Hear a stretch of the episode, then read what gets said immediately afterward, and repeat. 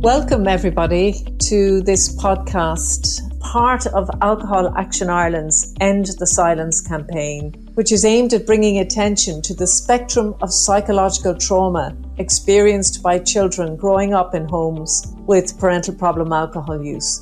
Co presented by Mick Devine and myself, Marion Rackard. ACOA is a term that is not our most preferable term, but it certainly is widely used and it's recognizable in the four words the adult, the child, and of the alcoholic. We will be using that term through this podcast. The purpose of this podcast is to speak to you as therapists who are the one group of professionals that ACOAs turn to to begin their journey of recovery from the trauma of growing up with parental problem and alcohol and drug use. Mick, would you like to introduce yourself? Thank you, Marion. Hello to everybody. Yes, um, Mick Devine is my name, and I have worked in the field of addiction treatment for over 20 years. Uh, I'm based in Cork, and I am particularly interested in families that alcoholic people emerge from and find that in many, many cases, there was parental alcoholism, as, as there was in my own family. And so it is a particular interest of mine to present this podcast in the hope that our listeners will perhaps be counselors or psychotherapists who work with the client group who emerged from similar family settings, but who may themselves have emerged from the setting of uh, parental alcohol misuse. That's great, Mick. And, and I, I agree that through both our own personal experience and through our professional work, we have learned a lot about family dynamics in addiction, which we feel privileged to share with you throughout this podcast.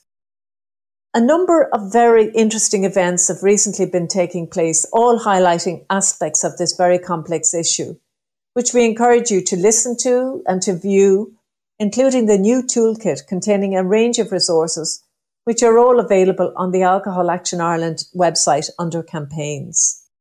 I know, Mick, you attended the launch of Silent Voices in January 2019. Yes. The founding campaign to this End the Silence campaign. And it was meant to highlight the impact of parental problem alcohol use. This campaign began based on the shared experiences of three of us myself, Barbara Whelan, Carol Fawcett, all of whom grew up with parental problem alcohol use.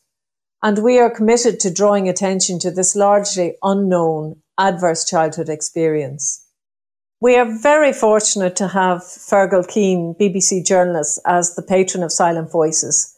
And maybe you'd just like to listen now to a quote he gave on the day of the launch of Silent Voices. I think the most profound personal impacts are a sense of shame, growing up with a sense of shame, as shame as your second skin uh, of being conscious that things in your home were very different to the way they were in the homes of your friends, um, and of wanting to hide. And the other big impact is grief, and that's something that comes back to me more and more as I get older. Is looking back on childhood and reflecting on what might have been instead of what was. Um, and, a, and, a, deep sense of sorrow for that. And also sorrow for those, not just those of us who have experienced parental misuse of alcohol, but for the parents who were lost to alcohol. I think that's they're the, the preeminent uh, emotions um, that I take with me out of that whole experience. I think the key to me was actually coming to terms with my own misuse of alcohol uh, and seeking help through uh, rehab, through counselling, um, through the help of a very good program, uh, which is part of my life to this day. Um, and so, in, in, looking at myself, I was able to look back at the experiences of childhood and to realise. I think the critical thing is that no parent who is who is trapped in alcoholism is willfully setting out to harm you. It's just this this disease that spreads around it chaos and shame, uh, and as I said, grief, huge grief for generations. Just listening to that statement is so profound and I think so energized myself and my two co-founders, giving us the will, the energy and the desire to reach out to all those who are having to manage the legacy that Fergal describes.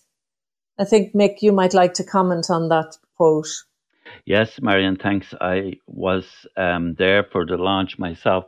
And I think um, what Fergal does is really um, to name the shame of being from the family where there is parental alcohol misuse is what really takes the courage because it's the shame that really forces this underground and forces us to remain silent about this.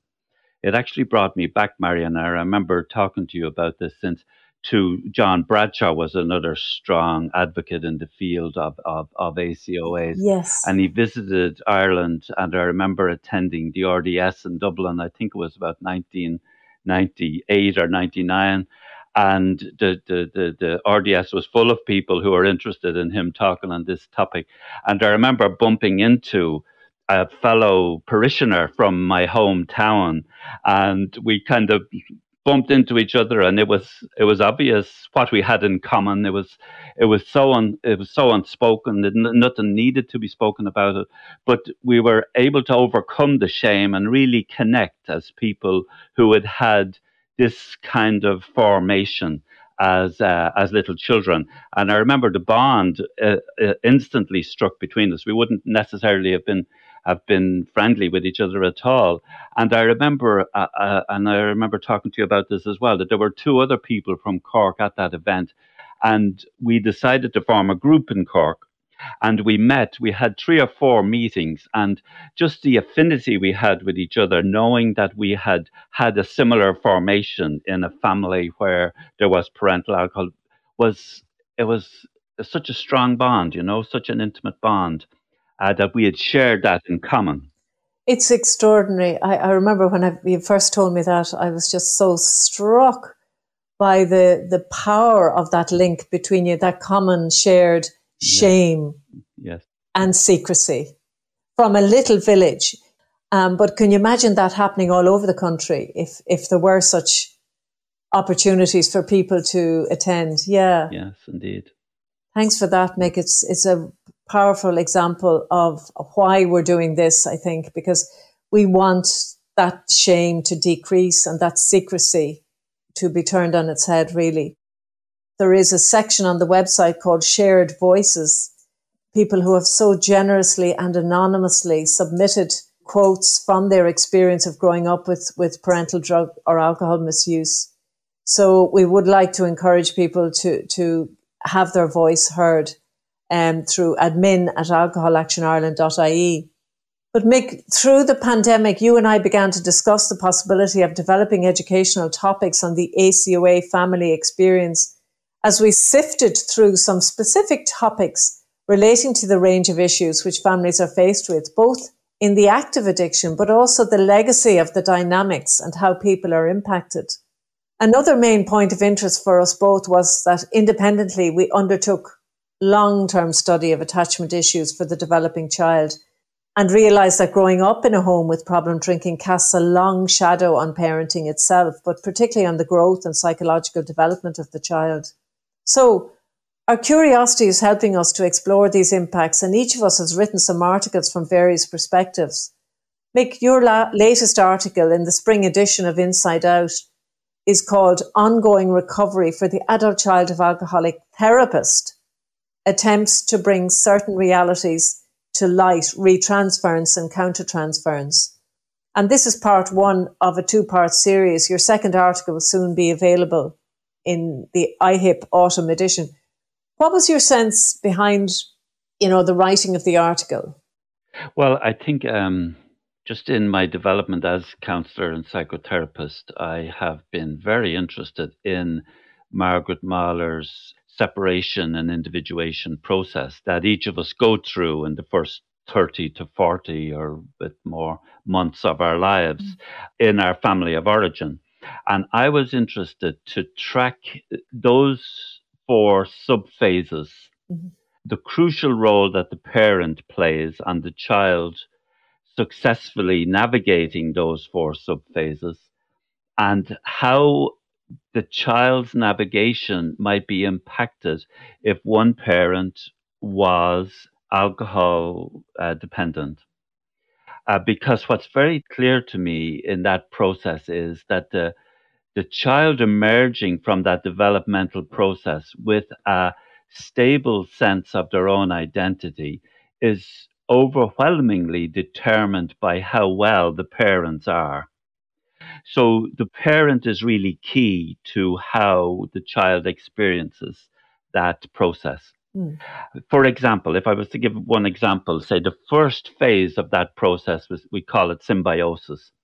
And this is where the child is born and for the first say 3 months of the child's life the, the mother is hardly away from the child and symbiosis they, they call it a dual unity it's like as if the two are one and the child has no awareness of of another the child is feels that itself and the mother are one and for the child to emerge from this, it's so important that the mother is available to the child, yeah. that the child is the mother's top priority, that the mother is kind of freed up from other duties or responsibilities like maternity leave from work.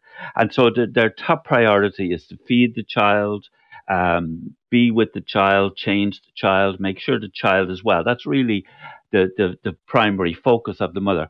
And I presume you're saying the dad, the dad as well as is is equally as important.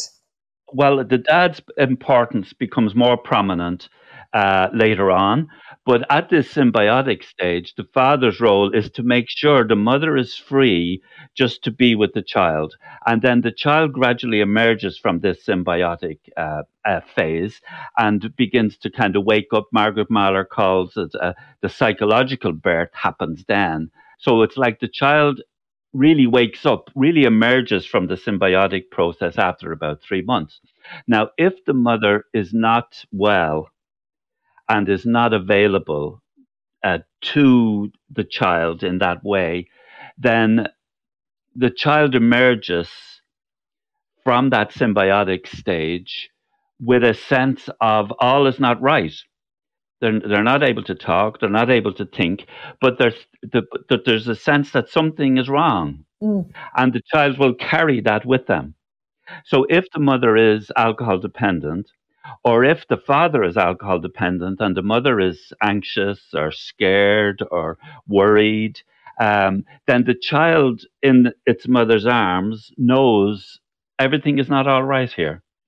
And we can carry that throughout our whole lives with us. It might go very unconscious, it might be very vague, but it does impact us in, in how we emerge from this separation and individuation process with a sense of our own identity. Mm. Now, the mm. same is true with each of the other subphases, and I can talk about that if, if, if time allows. But the main point is that the for the child to emerge with a stable and cohesive sense of themselves, they have to have a stable attachment with the mother. So the mother is playing a really key role in that bringing the child up, as we as we all know. Mm-hmm. But if the mother is is not available, for that to be our primary duty because of alcohol, because of the alcohol use of her own alcohol misuse or her husband's alcohol misuse, that that whole process impacts on how the child emerges from that and the sense of identity that the child develops. They then take that with them throughout life. I so agree with you, Mick, because my, my one of my first clients, I remember was a, a, pregnant woman and literally gave birth without any visit whatsoever from her husband mm. uh, while she was having the baby. And I began to see uh, subsequently there was a pattern there. The birth of a baby was often a threat to somebody who's alcohol dependent. Absolutely. Because it's extra responsibility. Yes. There's a feeling of, I can't cope with this or whatever. So but but the fundamental thing you're talking about is is the bonding between mother and child, yes. or even father and child. Yes. And the vital importance of carrying that inside themselves as a sense of self for the rest of their lives. Yes, and we were both we were we both attended Stephanie Brown. Uh, um, Alcohol Action had Stephanie Brown uh, attend for a conference last October. Yes, and the, the the main point that Stephanie made that really is is like dynamite is that in the in the family where there is alcohol dependency, the alcohol is the primary organizing principle of the whole family. Yeah. And she had the vivid image of the family sat around the table and the bottle of alcohol is on the middle of the table and everybody is enthralled by the bottle of alcohol. Mm-hmm. So the safe and successful upbringing of the child is not the primary concern of the family where there is alcoholism. The alcohol is the primary organizing principle. So all the children, all the children emerge from this developmental process with the realization that they come second to alcohol. That they're not, they don't come first. They're not prized above all else because there is an addiction there. And we all know, well, we know the nature of addiction, despite the fact that there are children there who need the parent. The parent's primary need is for the alcohol. Mm-hmm. Exactly. And and it, everything else kind of organizes itself around that primary organizing principle. Yes. And woe betide anybody who doesn't row in with that principle. You know, that there is a, there is a sense of terrible conflict and a, disharmony and, and distress. Yes. If that is not allowed to happen. So that is what causes the rupture in, in family relationships. And I think that's our key and main interest is what happens between the parents and the children. What happens between the parents themselves? Mm-hmm. What happens between the family and the community? The family and education, the family and finances. So there's a whole complete ripple effect all around from this.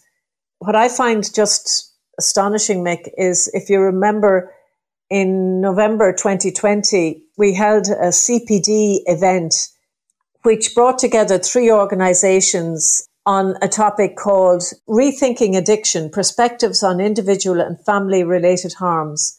So we had Addiction Counsellors of Ireland, we had the IACP, and we had Alcohol Action Ireland. We had somewhere in the region of 980 people registered, and over 800 people attended on the day. Unfortunately, we thought of doing a poll right in the middle of the event, and the poll asked the following are you an adult child of a parent or other family member who has been affected by their alcohol or drug dependency? And out of 593 respondents, 53% answered yes. Then, when we asked the second question, was how would you say your life was affected by this? 15% said moderately, 31% said significantly, and 47% did not, that wasn't available as a response. So my guess on that, Mick, is that an awful lot of people don't know to what extent they are and have been impacted by parental problem alcohol use. I, I suppose, you know, what you're talking about in your, in your article is addressed really to therapists themselves as ACOAs Yes, it's addressed to therapists who may be ACOAs themselves, but also as a way of maybe given therapists some insight into the client who might may be ACOA and what and what uh, their formation may have been and how they are presenting their needs then in the in the um, yes in the therapeutic setting. Because again, Stephanie Brown is a real leader in this field, and she would say the reason people come for help is they can't leave their family of origin successfully. Yes, is one reason. Yes. Another reason is that they can't form successful intimate relationships themselves and they so badly want to.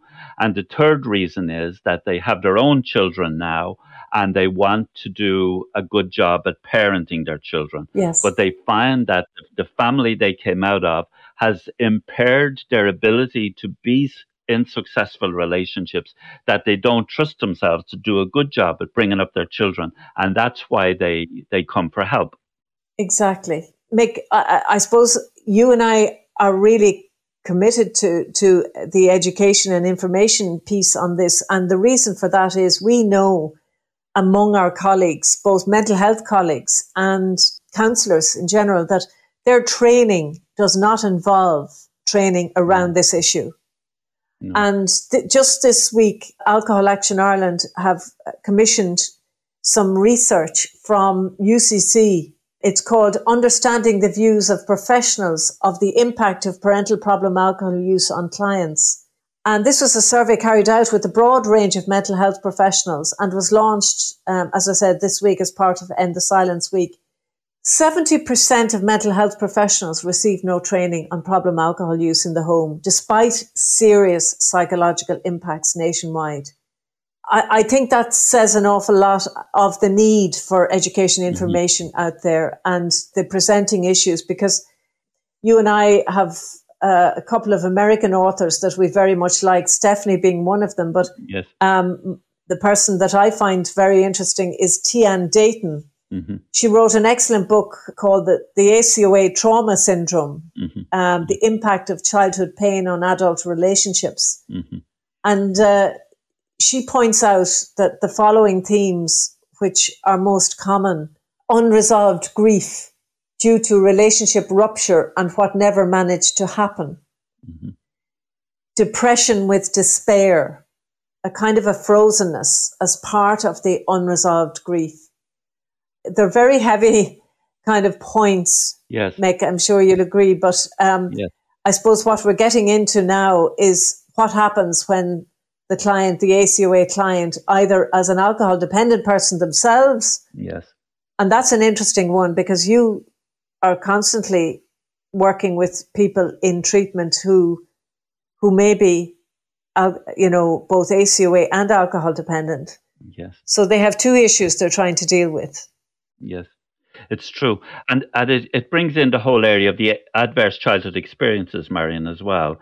That um, being, being a child in a family where there is parental alcohol misuse is an adversity that the child has to cope with.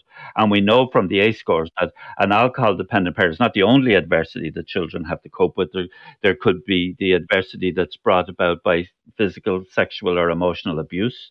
Uh, uh, that's brought about by physical or emotional negligence uh, that's brought about by separation and divorce, a ch- ch- child losing access to a parent as a result of separation and divorce, or or uh, incarceration, or or, or the um, other other mental health challenges of parents. So it's not just the alcohol uh, dependent parent that brings adversity into the child's experience. There's a there's a host of um, experiences that a child may have to contend with. Yes. But whatever um, what whatever the ACE score is, the child emerges from the childhood experience with developmental deficits. Mm-hmm. And bringing the child into the child coming for therapy as an adult then creates an opportunity for some healing to happen. The developmental deficits and the the impact on the person's identity can all go back into the melting pot if the therapist is tuned into how if if they can form a relationship with the client yes. that a lot of healing of the, this trauma, this developmental trauma, a lot of healing can happen. So that's a, a, another main impetus for us to present this podcast and the hope that the counseling and psychotherapy profession can start to tune into how their clients might have been impacted by a parental alcohol misuse and how they can really be very well positioned to bring about a lot of healing for the client in the course of the therapy. Absolutely, Mick. And Claudia Black, who wrote It Will Never Happen to Me, talks about the three golden rules within the alcohol family system, which are don't talk, don't trust, and don't feel. So when you have a client in adulthood coming into you who has repressed and suppressed so much emotion, so many experiences due to dissociation, sometimes, and I, I recall this myself, clients will sit in silence in the room because they cannot, they're empty. They're, they actually feel empty. There is an absence of experience there. And, and I think that that often is the frozenness because we know when, when family members experience any form of trauma and we're very conscious that this is not a once off trauma, Mick. This is a kind of the ongoing type two trauma, yeah. which is even more difficult because it is so normalized that the norm is to be in survival on a constant basis, to be on alert on a constant basis, to be ashamed on a constant basis. And, and that this trauma comes to you through the people who are, you know, looking after you and who are responsible for your care. And due to their alcohol dependency or their codependency, then their ability to really bring the child up in a safe and, and healthy way is impaired. And this impacts on the child. It does. And, you know, our empathy is there also for, for, for, for, the spouse and, and the alcohol dependent person because they're trapped, they're stuck. I mean, AA calls addiction cunning, baffling, and powerful.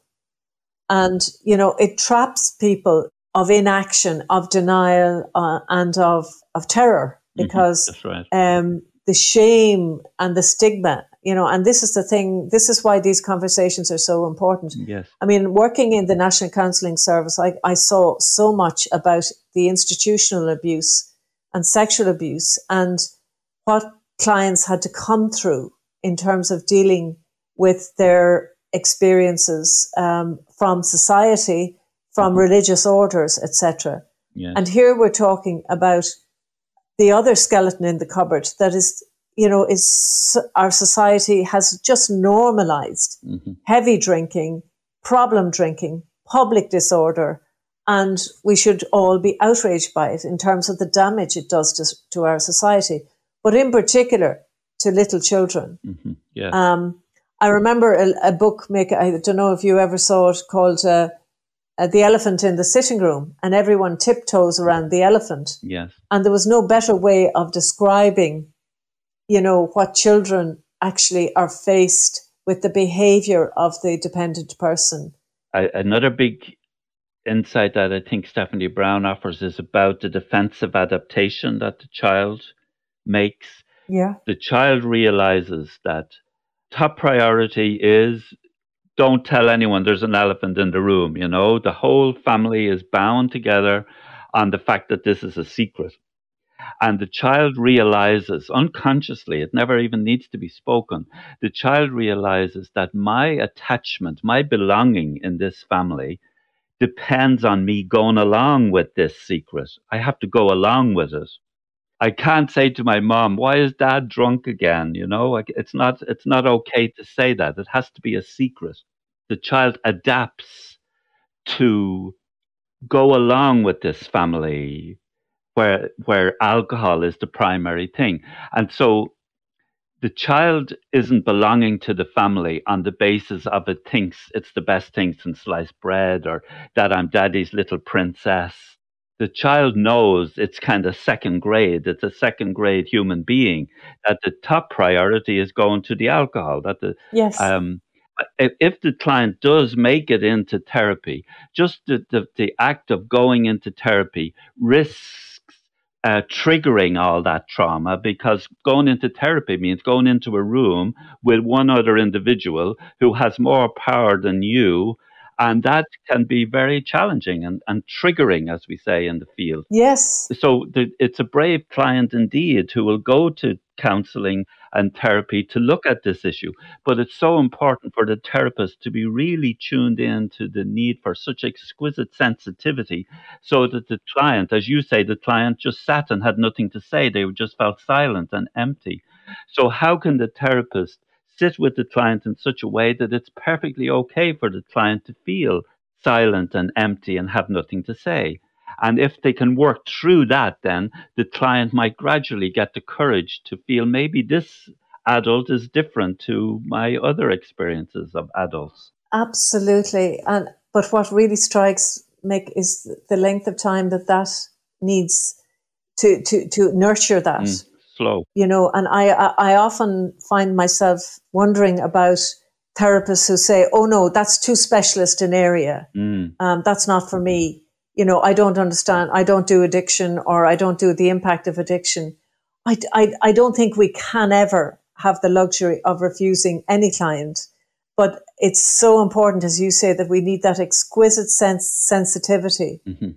Um, both for the spouses and the partners, because I mean, we're here talking about the adult child and the the small children, but I often think about the partner, you know, the spouse who is left literally with a massive fallout because that other person, be it male or female, is usually picking up the pieces of the financial debts, of the illnesses, of the shame, etc. I, I mean, I, I often really do wonder about and, and value the fact that there are certain courses available now for spouses and partners, along with Al Anon, because Al Anon lo- offers people a, a steady uh, peer group with, yes. with whom to connect. But you were referring there to the distorted reasoning that has to happen within the family system because, you know, you're watching someone you love deteriorating and the need to protect that person. So sometimes there's a lot of distorted thinking and reasoning within family situations to protect that that person. You're talking about the distorted thinking, and I think it's part of the defensive adaptation. Yes. There has to be some denial. The child has to have the ability to not see what's in front of its eyes. What the family believe is that everything is okay in this family, but what the child sees is everything is not okay. Mm-hmm. So we have to have a way of distorting our perceptions so that we're not seeing what's in front of our very eyes. And this is what we call denial. Mm-hmm. and um, and there's there's other ways this distorted thinking might manifest too, like the child grows up with an excessive sense of responsibility. The child feels, well, daddy is drunk. He's not going to make sure I go to bed on time. He's not going to make sure I get to school with my uniform uh, cleaned and me me me lunchbox. So I have to take responsibility. We call it parentification, where where children are doing the parenting, and children have to take on an excessive burden of responsibility before they're able to. And also another another aspect of the defensive adaptation is the excessive amount of control mm. that a child feels they have to exercise because inside they they might be very scared or even terrified, as you say, but they can't let that out. They have to keep it controlled. So there's no place for emotions. There's no place for people to say what they really feel or what they really think. And so the character, the child's personality becomes characterized by uh, control, having a tendency to control. This is where the, the, the inner critic comes in, Marion, I think, because for the family to succeed in being a false family, there has to be rules and regulations that everybody is going to obey. So, one rule might be when you leave this house, everything is fine as far as you're concerned and as far as this whole family is concerned.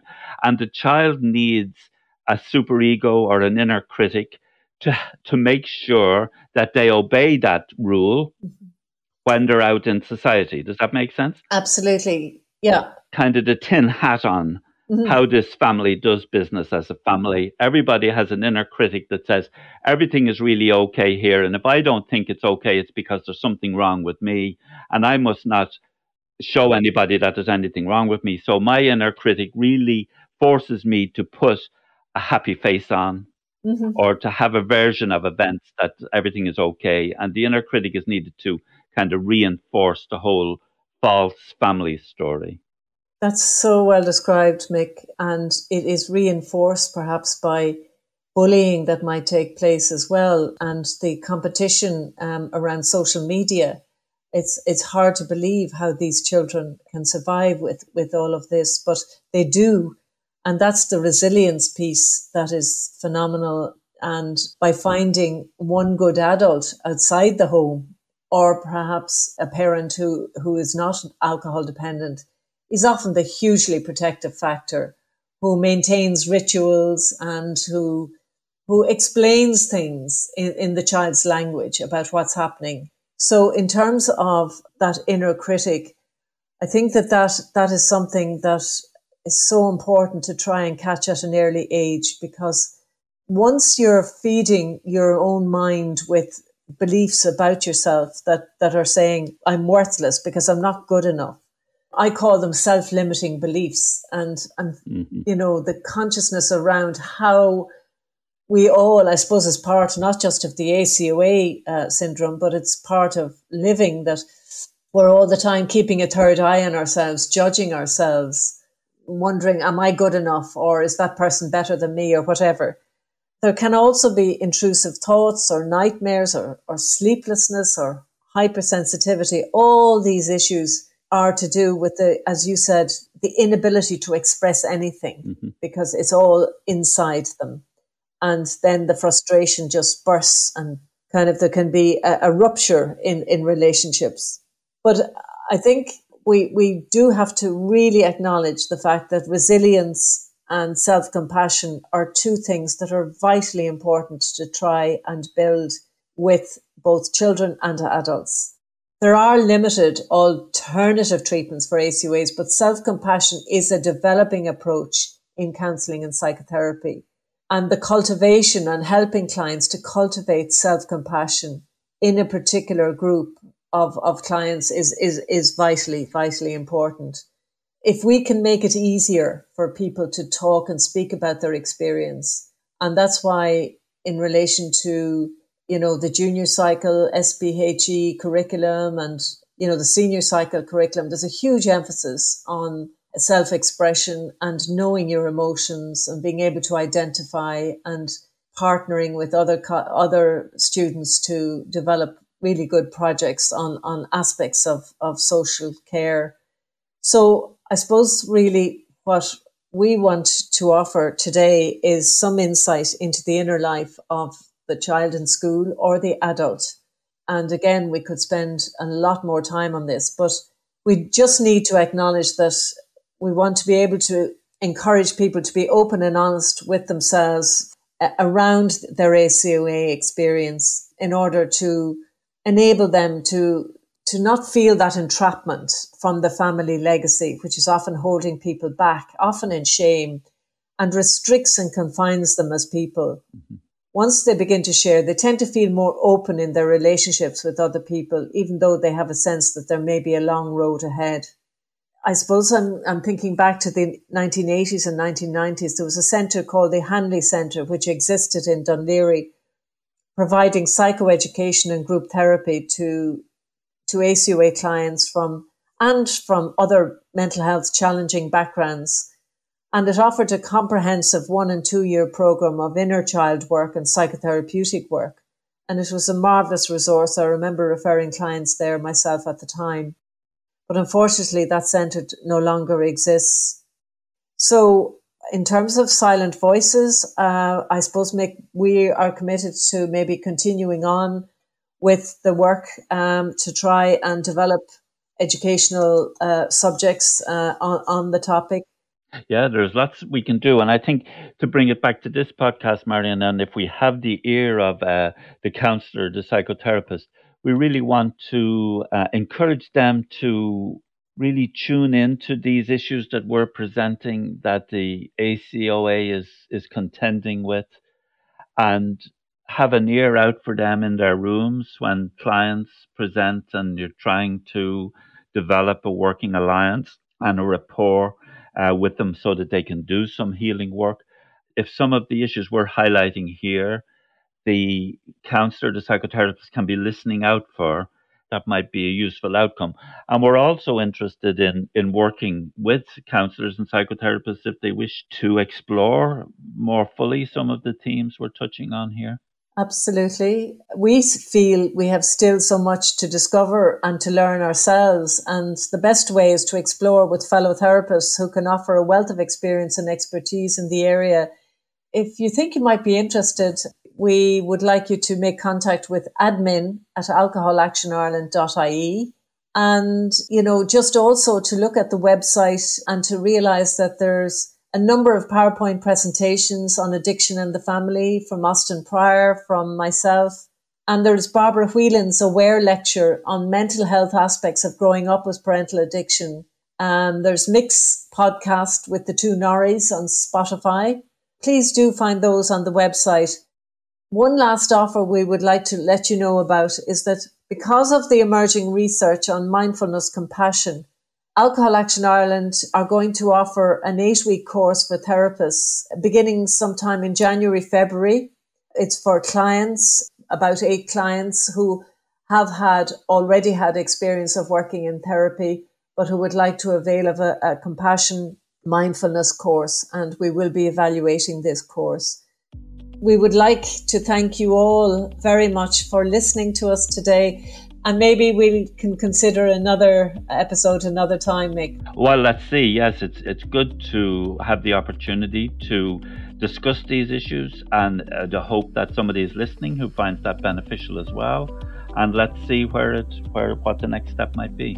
For further information on anything we've mentioned today, please contact www.alcoholactionireland.ie forward slash silent voices or forward slash end the silence.